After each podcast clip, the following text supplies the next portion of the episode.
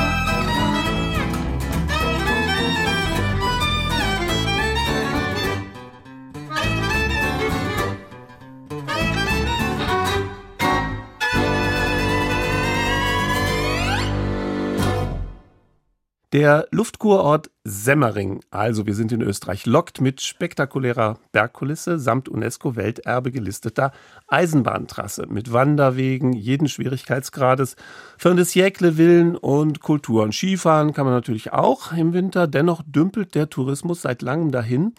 Es fehlen Betten und die Einwohnerzahl nimmt immer weiter ab. Geht es nach dem Semmeringer Hotelier Josef Wagner, soll das nun alles ganz anders werden. Ganz anders. 2040 soll die Gegend Bioregion sein, autofrei und mit grünem Wasserstoff versorgt.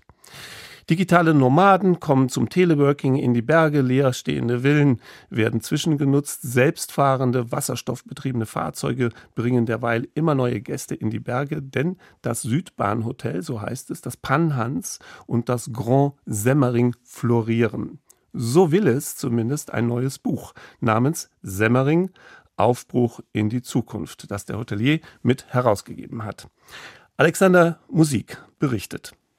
Am späten Abend sitzt Josef Wagner in der Bibliothek seines Panorama-Hotels an der Semmeringer Hochstraße. Der große Tag der Präsentation seines Buches ist vorüber, die letzten Hotelgäste haben sich in ihre Zimmer zurückgezogen, ein Gewitter entlädt sich über dem Semmering. Wagner wirkt trotz seiner 65 Jahre alterslos. Die Herausforderungen durch den Klimawandel, die Dekarbonisierung, der Ukraine-Krieg, all das brachte Josef Wagner auf Ideen. Etwas Neues müsse beginnen, und zwar hier am Semmering. Dazu brauche es Pioniere wie Karl Ritter von Geger, den Erbauer der berühmten Semmeringbahn, eine einmalige Gebirgsstrecke 1854 eröffnet zwischen Glognitz und Mürzzuschlag, 42 Kilometer lang, gesäumt von 14 Tunnels und 16 Viadukten. Eine Persönlichkeit, die eine technische Anlage gebaut hat, wo er nicht einmal die passenden Lokomotiven dazu hatte. Und das ist Mut in einer Zeit, wo eine Revolution war, 1848. Und in der heutigen Zeit fehlt uns der Mut. Wir sollen keine Angst haben, wir sollen mutig in eine neue Zeit gehen, für Veränderungen bereit sein. Das wäre die Botschaft des Buches. Einen Öko-Euro pro Übernachtung werden die Gäste dafür gerne zahlen, glaubt Wagner. Dafür gibt es in allen Betrieben Speisen in Bio-Qualität. Der Semmering wird autofrei sein und beliefert durch wasserstoffbetriebene autonome Fahrzeuge. Kurz, der Semmering soll der erste ganzheitliche und nachhaltige Tourismusort weltweit werden. Wir haben in etwa plus minus so 550 Einwohner, haben dazu einen Bahnhof und eine Bahnhaltestelle. Also der Zug bleibt im Ort zweimal stehen. Wir haben eine Weltcup-Piste, das gibt es ganz selten in Österreich. Und wir haben den ältesten noch bespielten Golfplatz Österreichs. Sechs Jahre lang war der Bahnhof Semmering der höchstgelegenste Bahnhof der Welt. Wir haben ein Weltkulturerbe Semmeringbahn. Und wir haben zurzeit eben drei Palasthotels, die mehr oder weniger in den nächsten Jahren in Betrieb gehen könnten.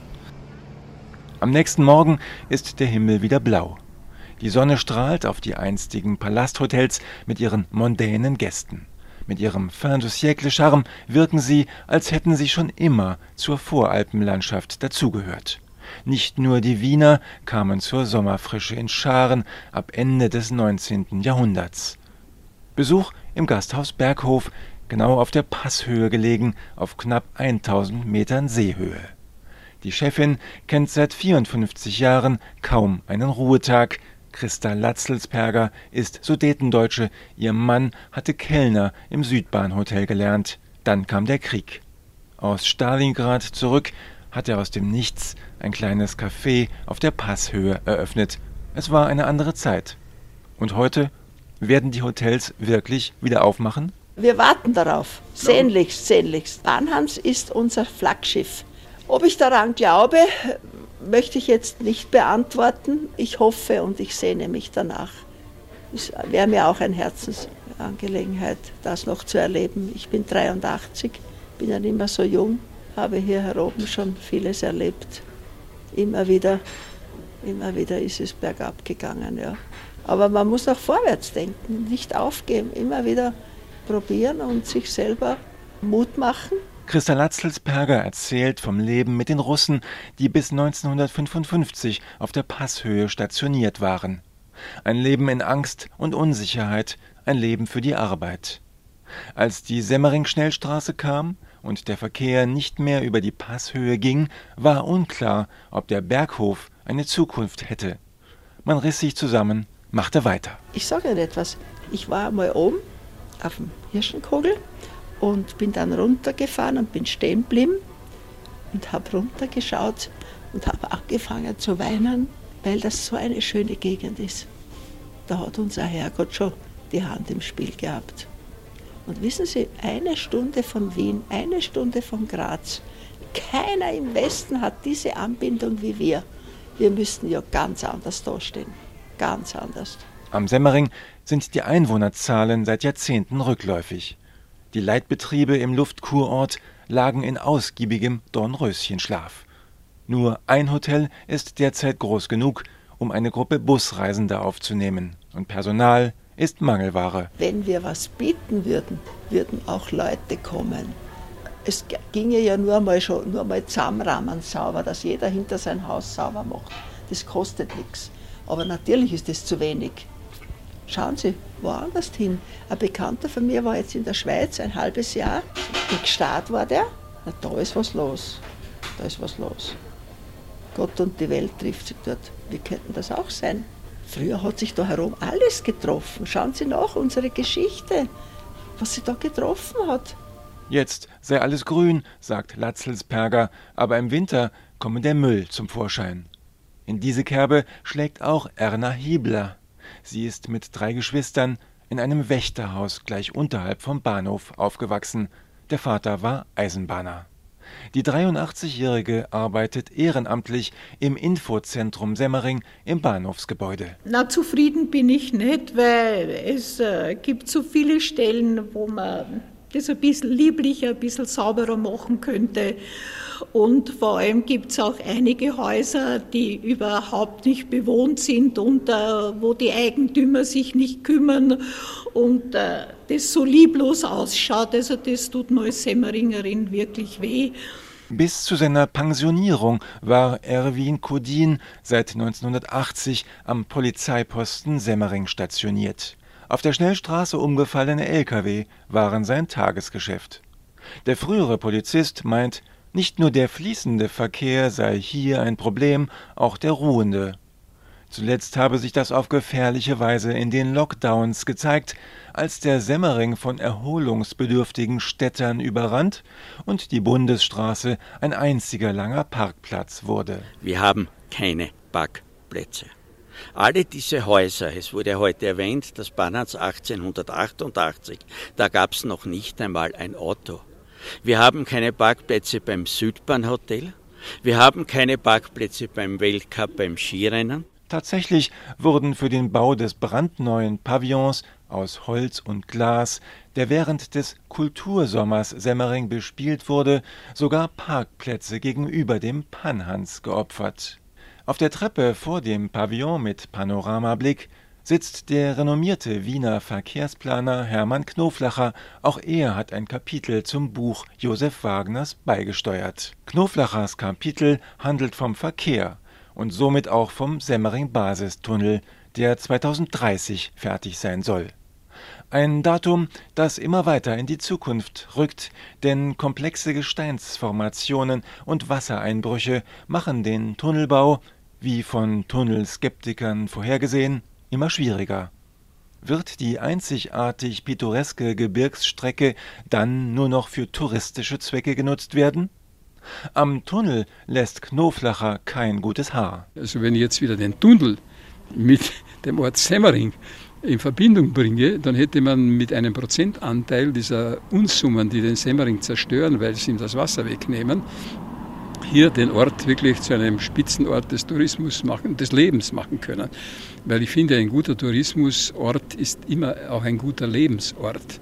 Die Tourismusorte, die nur Tourismus sozusagen vor sich hertragen, sind meiner Ansicht nach, zumindest in meinem Gefühl nach, nicht das, wo man gerne hinfährt. Zurück zum Panorama-Hotel Wagner und zu einem ganz anders gelagerten Problem, das Josef Wagners Vision von der Bioregion Semmering durchkreuzen könnte. Es ist ein neues Zauberwort, das nennt sich Work-Life-Balance. Die Menschen wollen weniger Stunden arbeiten, interessante Angebote haben, Wochenende vielleicht frei. Und gerade unsere Branche ist ein reiner Dienstleistungsbetrieb und es muss auch der Wille zum Dienen da sein. Also servieren oder servo, ich diene, das ist nicht gerade im Zeitgeist. Nicht? Die Menschen wollen eher bedient werden, als dass sie dienen wollen. Ob und wann der Aufbruch in die Zukunft am Semmering gelingen wird, ist weiter ungewiss. Der nach Jahren renovierte Festsaal im Hotel Panhans, das ukrainischen Investoren gehört, war jedenfalls mit gut 200 Besuchern bis auf den letzten Platz besetzt, als Josef Wagner dort sein Buch präsentierte. erzähl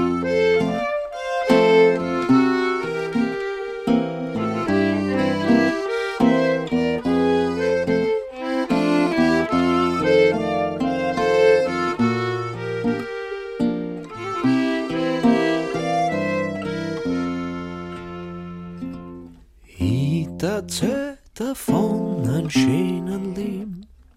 Du kannst mir ja dafür ein Bussel geben. Das Bussel da die mir ins Herz ne legen. Dann kennt die auch das schönere Leben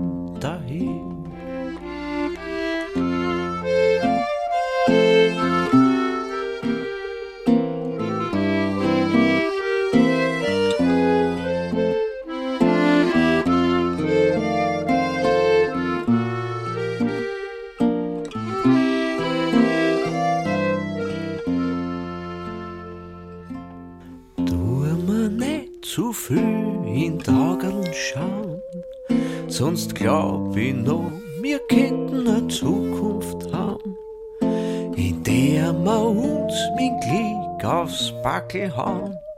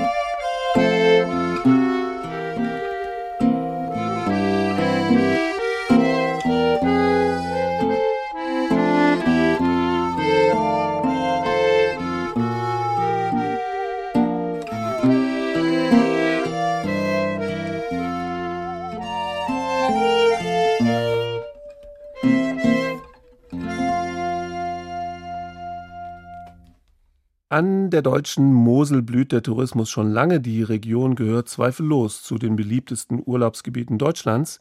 Die französische Seite des äh, Flusses, in Frankreich Moselle genannt, ist aber immer noch ein Geheimtipp. Martina Zimmermann, meine Kollegin, war auf einer Radtour am sogenannten Blauen Weg, der immer am Wasser entlang führt, an der Mosel und am Vogesenkanal bis hin zur Saône, also von der Dreiländergrenze bis Lyon. Wir fahren mit ihr. Hier ist der Kilometer Null unseres Radweges. Wir befinden uns an der Grenze zwischen Frankreich, Luxemburg und Deutschland. Im Dreiländereck im französischen Ort Apache beginnen die 700 Kilometer Radweg der Voie Bleue, auf Deutsch der Blaue Weg immer am Wasser entlang. Hier an der Mosel führt die erste Etappe vorbei an mittelalterlichen Burgen, an grasenden Kühen, an quakenden Fröschen und zwitschernden Vögeln. Daniel Bailly und Johan Gauthier begleiten unsere Gruppe. Ich mag Orte mit wenig Menschen, Orte zum Entdecken, kein Disneyland des Radfahrens. Das gefällt mir am Blauen Weg. Der ist noch relativ neu und noch nicht sehr besucht. Es gibt keine Radfahrerstaus wie an manchen anderen Wegen, sondern Natur und Abenteuer. Die erste Überraschung taucht nach kaum 40 Kilometern auf, in Form von weit in den blauen Himmel hineinragenden, angerosteten Eisentürmen. Es ist das ehemalige Hüttenwerk von Ucange. Drücken Sie mit den Händen auf den roten Knopf, sagt die Hostess, die die 3D-Brille überreicht. Und schon bin ich mitten im Hochofen. Genau gesagt so weit oben in der Höhe, dass mir schwindlig wird, trotz des Ausblicks auf die gesamte Anlage. Uh, sieh. Später bin ich dank der 3D-Technik im Hochofen, das Feuer zischt, die Funken sprühen, bei 2400 Grad. Die 3D-Erfahrung dauert vier Minuten. Der Hochofen namens U4 wurde 1890 von den deutschen Gebrüdern Stumm gebaut, 1991 stillgelegt und 2001 zum nationalen Denkmal erklärt. Der 75-jährige Jean Larcher hat sein ganzes Leben im Hüttenwerk gearbeitet. Heute führt der Rentner durch die Sehenswürdigkeit. Wir vergleichen einen Hochofen mit dem Menschen. Was machen Sie mit dem Mund? Sie essen. Hier ist es das Gleiche. Der Großbehälter da dient als Löffel. Sie essen ja nicht nur mit dem Mund. Man fährt den Behälter hoch und tut Eisen hinein. Was passiert im Bauch? Wir verdauen. Hier passieren Fusion und Reduktion. Alles, was Sie geschluckt haben, wird verwandelt. Wenn es im Bauch gluckert, was machen Sie? Sie evakuieren in den Abguss bei 1450 bis 1500 Grad. Nun haben Sie Flüssiges und Festes. Die Trennung findet in dieser Rinne statt. Was schwerer ist, bleibt liegen, das Flüssige fließt darüber. Am Ende funktioniert das Gitter wie ein Sieb. Heute ist der Ofen Symbol der Industrievergangenheit der Region, die ihre Glanzzeit in den 1960er Jahren hatte. Heute finden zwischen den Röhren und Türmen Konzerte und Kulturevents statt. Jean Larcher hat beim Rundgang viele Anekdoten aus seiner Arbeitszeit in der Hütte auf Lager. Une brouette, c'est quoi pour vous une brouette? Eine Schubkarre dient normal dazu, Material zu transportieren. Wir nutzten sie nachts zum Schlafen. Sie legen die Schutzkleidung rein und sind wie in einem kleinen Nest. Aber sie dürfen auf keinen Fall horizontal schlafen, denn da kann einer kommen, der heißes Wasser reingießen kann und sie wachen auf und sind nass.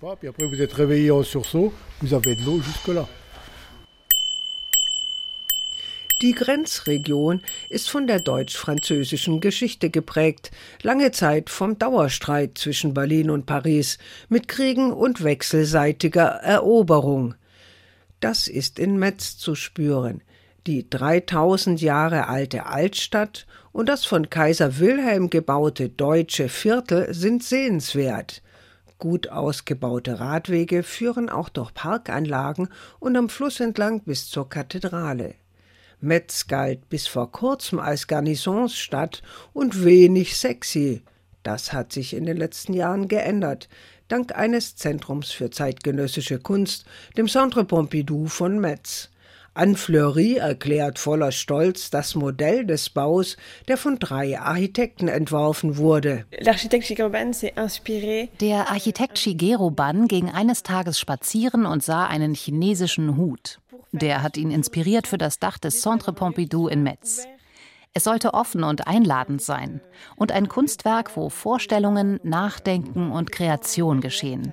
Er wollte einen Ort, der von außen hell und klar und offen ist und der eine Verbindung schafft zwischen den Kunstwerken und der Stadt. Der Chinesenhut wurde umgedreht und ergab ein welliges Dach, das über einem modernen Viertel mitten in der Stadt thront. Französischer Prunk ist in Nancy angesagt. Der Platz Stanislas mit seinen kunstvoll vergoldeten Toren und klassischen französischen Gebäuden, Rathaus, Oper und Kunstmuseum, ist UNESCO-Weltkulturerbe. Er wurde im letzten Jahr von einer vielgesehenen Fernsehsendung zum beliebtesten Platz der Franzosen gekürt. Der Reiseführer Lonely Planet bezeichnet ihn als schönsten Platz der Welt. Gebaut wurde er im 18. Jahrhundert vom polnischen König Stanislas, der eine Tochter von Ludwig XIV. heiratete. Stadtführer Vincent Dubois. Franzosen ließen Stanislaus nach Lothringen kommen. Der wurde Herzog und seine Aufgabe war, die Lothringer vorzubereiten, Franzosen zu werden, weil es schon äh, geplant war, dass nach dem Tod von Stanislaus Nancy und Lothringen französisch werden sollte. Um den Platz sind ganz schöne goldene Tore mit Lilien, mit anderen Symbolen, die an Frankreich erinnern, damit die Bevölkerung hier versteht, dass jetzt Nancy und Lothringen französisch sind. Alles sollte an Versailles erinnern. Damals war natürlich das Zentrum der Macht. Die Konkurrenz zwischen Deutschland und Frankreich betraf die Familien in dieser Grenzregion über Jahrhunderte. So waren die Großeltern und die Eltern der 42-jährigen Moselwinzerin Eve Meurice mal deutsch, mal französisch. Euh, ich sehe das wie alle in meinem Alter. Die Beziehungen der Menschen sind nicht dieselben wie die der Politiker. Wir haben immer an Grenzen gelebt und mitten in Europa. Schengen bedeutet heute Europa. Meine Kunden kommen aus der gesamten Region, meine Freunde auch. Wir haben diese gemeinsame Geschichte, die viel Schaden angerichtet hat. Aber das hat uns heute auch so angenähert, damit sowas nie wieder passiert unter Brudervölkern. Im krassen Gegensatz zur kriegerischen Vergangenheit und zum städtischen Leben in Metz und Nancy stehen Ruhe und Frieden in der Natur. Nach Nancy führt der Radweg am Vogesenkanal entlang, durch Wälder und herrliche Naturlandschaften. Philipp Kuppi ist beim Guide du Routard für den Fahrradtourismus zuständig und testet den blauen Weg. Er ist nicht in der aktuellen Ausgabe des bekannten Reiseführers. Euh, euh, er ist noch nicht im Reiseführer für Radfahrer, aber diese Reise gibt mir neue Ideen. Der blaue Weg ist super toll. Ein großer Vorteil, der Weg ist überall mit dem Rad befahrbar. Das ist einfach, auch mit Kindern. Er ist eben, es ist hübsch, es ist idyllisch. Wir sind auf dem Land in einer schönen Moselregion. Euh, der blaue Weg ist also noch ein Geheimtipp. Nichts wie aufs Rad und über die Grenze.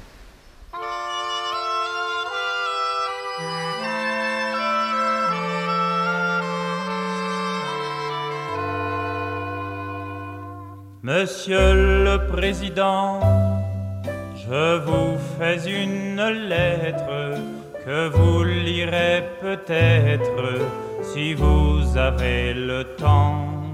Je viens de recevoir mes papiers militaires pour partir à la guerre avant mercredi soir. Monsieur le Président, je ne veux pas la faire, je ne suis pas sur terre pour tuer des pauvres gens. C'est pas pour vous fâcher, il faut que je vous dise, ma décision est prise, je m'en vais déserter.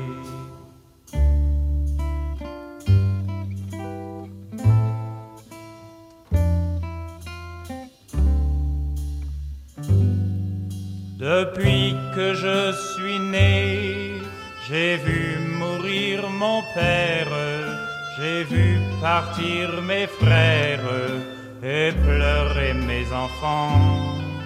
Ma mère a tant souffert qu'elle est dedans sa tombe et se moque des bombes et se moque des vers. Quand j'étais prisonnier, on m'a volé ma femme, on m'a volé mon âme et tout mon cher passé. Demain de bon matin, je fermerai ma porte au nez des années mortes, j'irai sur les chemins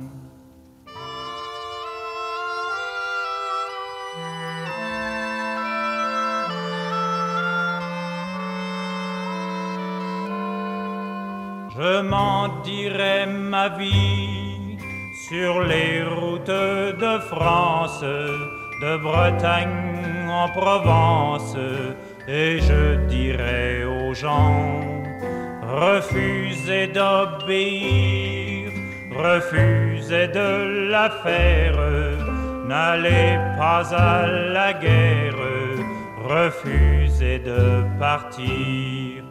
S'il faut donner son sang, allez donner le vôtre. Vous êtes bon apôtre, monsieur le président. Si vous me poursuivez, prévenez vos gendarmes que je n'aurai pas d'armes et qu'ils pourront tirer.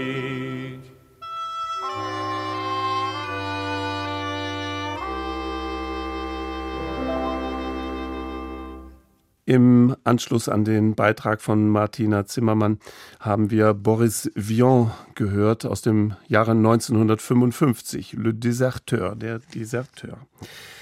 Die Deutschen sollen angeblich ein Volk der Camper und Karawanisten sein. Wenn man sich durch die Fernsehkanäle zappt, dann wird man das Gefühl nicht los, die Deutschen seien ständig irgendwie auf Achse. Ab in den Urlaub mit dem Caravan. Ob die dritten ARD-Programme RTL, RTL 2, Sat, Sat 1, Kabel 1 und so weiter, alle haben ein Campingformat im Programm. Und all diese Programme hat sich Klaus Deuser angesehen. Also er hat das zumindest bruchstückhaft getan, aber doch so, dass er uns jetzt und hier eine Art Überblick geben kann über die, sagen wir, Merkwürdigkeiten dieses TV-Genres. Wenn das Fernsehen tatsächlich die Realität abbilden sollte, dann ist in Deutschland eine Art Völkerwanderung ausgebrochen. Wie Motten zum Licht zieht es offenbar Millionen Bundesbürger auf einen Campingplatz. Ich pack das Fernweh, du willst einfach weg. Herzlich willkommen beim Campingcheck. So beschwingt begrüßt Friso Richter bei der Campingcheck im Hessischen Rundfunk sein TV-Publikum. Und gleich danach stellt er zwei Frauen vor ihrem Wohnmobil die Frage, was für sie Luxus beim Camping bedeutet. Äh, das Beisammensein? Genau. Auf jeden Fall. So an nichts denken eigentlich. Genau. So Machen, ganz gechillt den Tag so laufen lassen. Neben den privaten Sendern haben sogar fast alle dritten Programme der ARD ihre eigene Campingsendung im Programm. Zusehen kann man dabei Campern beim Köcheln der Erbsensuppe auf dem Gaskocher, Entkorken und Entleeren von Bierflaschen oder wie sie es einfach nicht gebacken bekommen, ihr Zelt aufzubauen oder das große Wohnmobil auf den Stellplatz zu rangieren. Darum stellt ein Format im Westdeutschen Rundfunk die durchaus berechtigte Frage Albtraum oder Traumurlaub? Jetzt bei Wir werden Camper. Das will auch eine Familie aus Paderborn werden und sucht ein Gefährt, in das tatsächlich fünf Menschen und drei Hunde passen sollen. Geschlagene 40 Minuten darf man ihnen dabei zusehen, bis sie doch noch ein passendes Wohnmobil finden, das aber für die Hunde halt für ein paar hundert Euro mehr noch ein bisschen umgebaut werden muss. Unterhaltungswert hat das höchstens für diejenigen, die sich gern Probleme ansehen, die man selber nicht hat. Am Ende ist noch mitzuerleben, dass Mutter Melle beim Rangieren des Gefährts nervlich an ihre Grenzen gerät. Gemeinschaft bedeutet, dass jeder mithilft, ich wenn einer ein Problem... Nix. Dann musst du vorlaufen. Vorlaufen. Menschen, die weder kochen noch singen können, sich nicht verkuppeln lassen oder bei einer Quizshow mitmachen wollen, haben trotzdem allerbeste Aussichten ins Fernsehen zu kommen. Sie müssen nur mit einem Wohnmobil einen Campingplatz ansteuern. Dann bekommen sie ruckzuck ein Mikrofon angesteckt und stehen vor einer Kamera.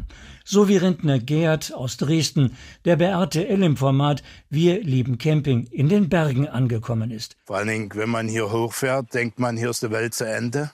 Die Straße wird immer schmäler und dann so eine Oase hier. Es gibt nichts, was einem TV-Auftreten der Camper nicht in den Griff bekommt. Dazu gehört auf jeden Fall Steffi aus Gießen, die bei Verrückt nach Camping vom Mitteldeutschen Rundfunk gleich nach der Ankunft zügig zum Hochdruckreiniger greift, um ihr geliebtes Wohnmobil vom Dreck zu befreien. Uh, wow, da ist ja ganz schön Druck drauf. Also das muss man erst mal hinkriegen. Brauchen wir ein bisschen Kraft in den Arm. Wer glaubt, beim Camping die große Freiheit zu finden, muss wie Dachdecker Willi in der bereits dritten Staffel von Yes, We Camp bei Kabel 1 allerdings zur Kenntnis nehmen, dass man dort nicht nur Gleichgesinnte trifft. So steht der eingefleischte Schalke-Fan kurz vor dem Herzinfarkt, als er an seinem S04 Fahnenmast ein Banner der Borussia aus Dortmund entdeckt. Das kommt auf der Mattscheibe dermaßen konstruiert daher, wie die vorgeschriebenen Sätze, die man den Willi sagen lässt. Zur optischen Erbauung soll ein Abstecher auf einen FKK-Campingplatz beitragen, bei dem die abgefilmten Nackedas vorführen, wie man sich beim Grillen nicht die blanke Haut verbrutzelt. Mein lieber Scholli, da hatte man bei Kabel 1 aber wohl ordentlich zu tun, um die entscheidenden Körperteile der Akteure ausreichend zu verpixern. Trotzdem ein bisschen Sex geht im mobilen Urlaub immer. So wie bei zwei Freundinnen, die sich in der Folge Hot Chickies auf Männerjagd in der Reihe Bella Italia Camping auf Deutsch bei RTL 2 am Pool knapp bekleidet räkeln. Aber weißt du, was ich richtig blöd finde? Du hättest mir irgendwie dabei helfen können bei dem Typen, als er so vorbeigelaufen ist. Sätze wie mit dem Holzhammer gezimmert. Beim Zappen durch die diversen Formate ist auch zu erfahren, worauf es einem eingefleischten Hardcore-Camper der ganz, ganz alten Schule wie Sascha aus Düsseldorf an der italienischen Adria ankommt. Diese Chiqueria, da äh, Champos, Scampis oder weiß ich, ist nicht meins. Wo ich dann sage, Kühlschrank dabei, ne? Bier drinne, gut. Mit dem Grill, Bams, dann bin ich zufrieden. Das ist für mich Camping. Das mobile Reisefieber hat inzwischen auch TV-Prominente wie Bettina Tietjen erfasst, der der Norddeutsche Rundfunk sogar ein eigenes Format spendiert hat. Mit Gästen wie Comedian Mirja Bös plauscht sie bei Tietjen Kempt über grundlegende Fragen für eine Frau in einem Wohnmobil. Ich wurde ja. schon von Leuten gefragt, wie ist das mit dem Klo? Wie ist das mit Bügeln, wurde ich schon gefragt. Ja, das will doch wohl jede Frau wissen, ehe sie sich in ein Wohnmobil setzt. Zumindest eine Frage beantworten die beiden vor der Kamera bei der Leerung der Bordtoilette an einem Automaten. Ganz nach hinten, oder wie sehe ich das? Das weiß man nicht. ja, wahrscheinlich so. Soll ich Start drücken? Jetzt steht auch gleich, was du umgesetzt hast. Mit TV-Camping-Formaten ist es wohl ähnlich wie mit Kochshows. Da schauen viele den sich abrackernden Akteuren an der Pfanne zu, aber nur wenige haben Lust, die Rezepte selbst auszuprobieren. Oder, wie es Friso Richter vom Campingcheck beim Hessischen Rundfunk für sein Publikum formuliert. Liebe Freunde der rollenden Freizeit, diese Sendung ist für euch. Wir bringen Ihnen jetzt, ob Sie es hören wollen oder nicht, unseren Camping- und Reisebericht. Das Wichtigste beim Camping ist ein erstklassiges Zelt. Man braucht einen Tisch, einen Sonnenschirm und auch ein Bett, das sehr gut hält. Dann braucht man Luftmatratzen, Schlafsack, einen Sessel für den Gast. Und als Bundesdeutscher einen schwarz-rot-goldenen Fahnenmast. Drei, vier Töpfe, ein paar Gläser, eine Dose für das Salz, einen Durchschlag für die Nudeln, einen Tiegel für das Schmalz, ein paar Gabel, Löffel, Messer, eine Kanne für den Tee, zwei, drei Teller und einen Stampfer fürs Kartoffelpüree. Jetzt können Sie wohnen, können Sie kochen, aber eins, das können Sie nicht. Ihre Teller waschen, Füße und Gesicht.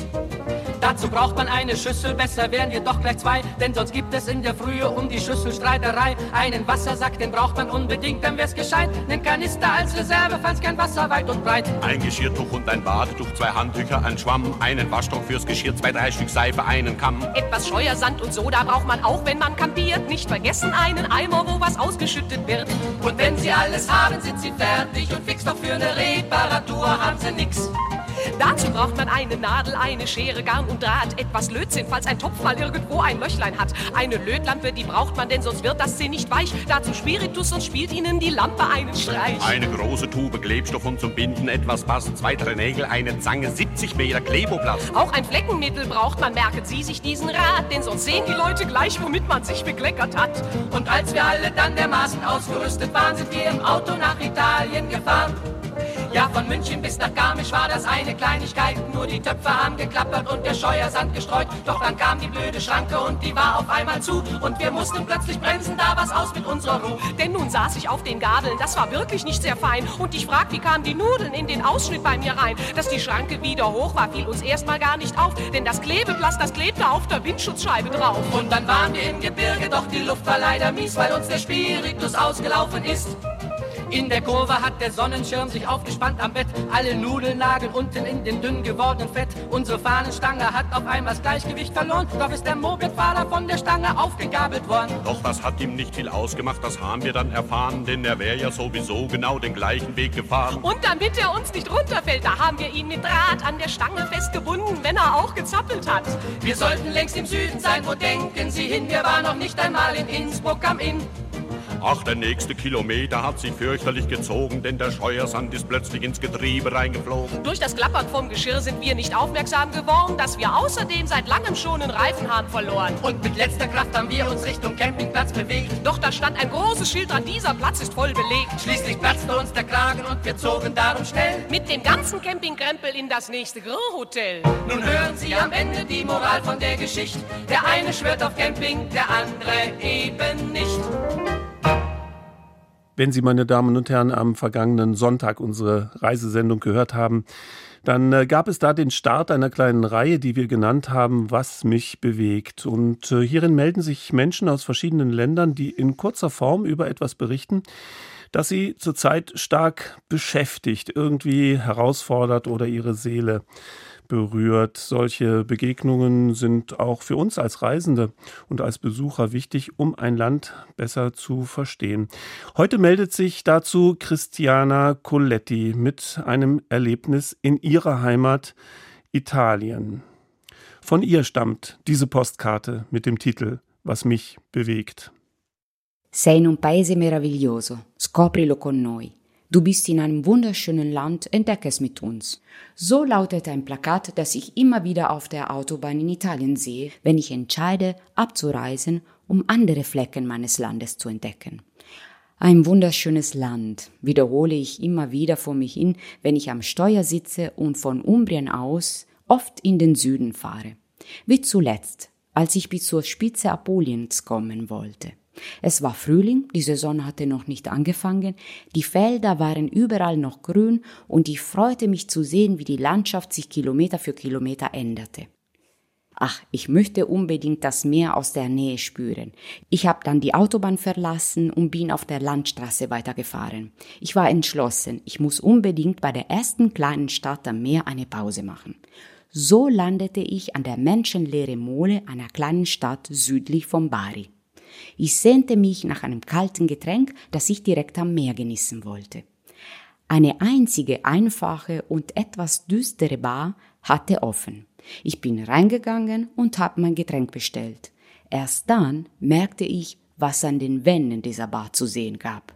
Auf Plakatformat vergrößerte Fotos in schwarz-weiß. Darauf Mussolini, gefeiert von einer großen Menschenmenge, besucht Napoleon im Jahr 1934. Viva il Duce las ich sogar auf einem Foto. Das war für mich ein Schock. Was? Hier und heute wird Mussolini schamlos und öffentlich gefeiert? Ich musste da an die Worte meiner Oma denken, die über die Zeit des Faschismus manchmal sagte, als er an der Macht war konnten wir das Haus verlassen, ohne die Tür abzuschließen. Sie meinte Mussolini, nannte ihn aber nicht. Damals fand ich ihre Worte pittoresk und lachte darüber.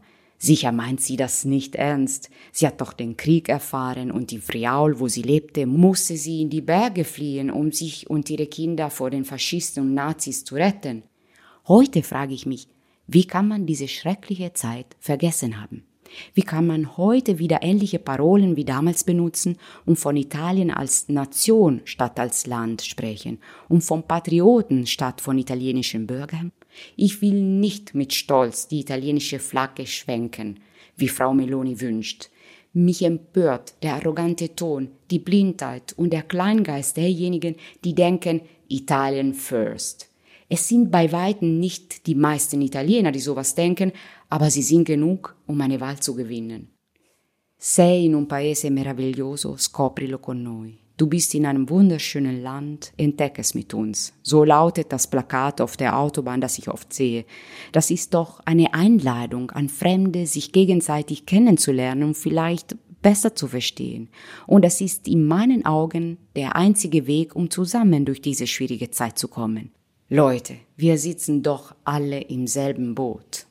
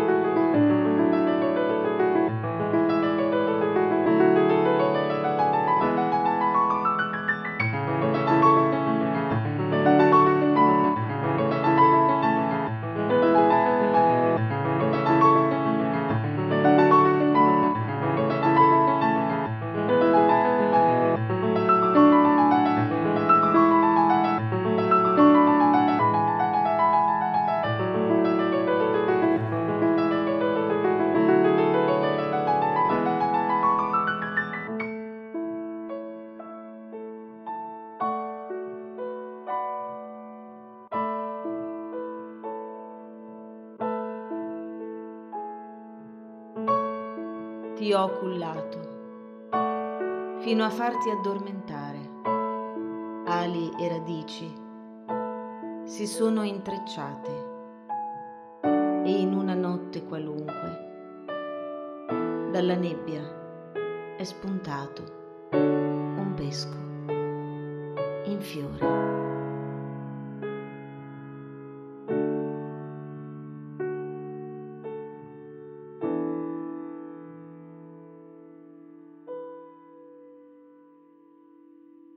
Was mich bewegt. Eine Postkarte war das von Christiana Coletti. Nächsten Sonntag kommt ein nachdenklicher Brief aus Moskau, wenn alles klappt. Bis dahin verabschiedet sich Andreas Stopp. Autumn in New York. Why does it seem so inviting?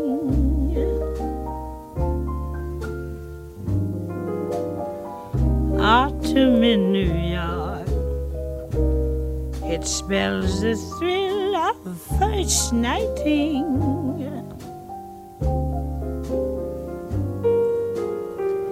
Glittering crowds and shimmering clouds and canyons of steel. They're making me feel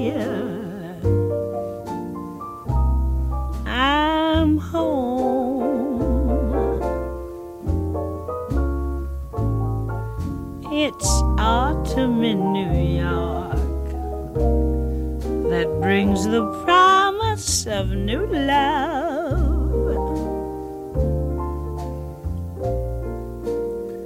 Autumn in New York is often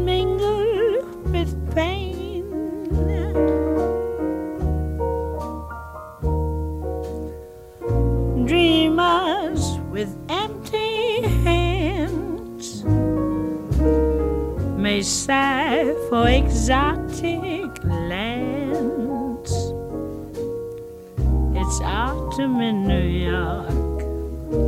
It's good to live it again.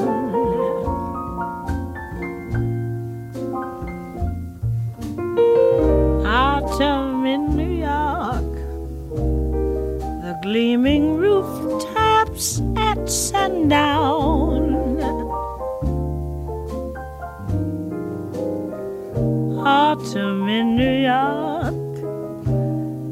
lifts you up when you're let down. Jaded Rouet and gay divorcee who lunch at the Ritz will tell you that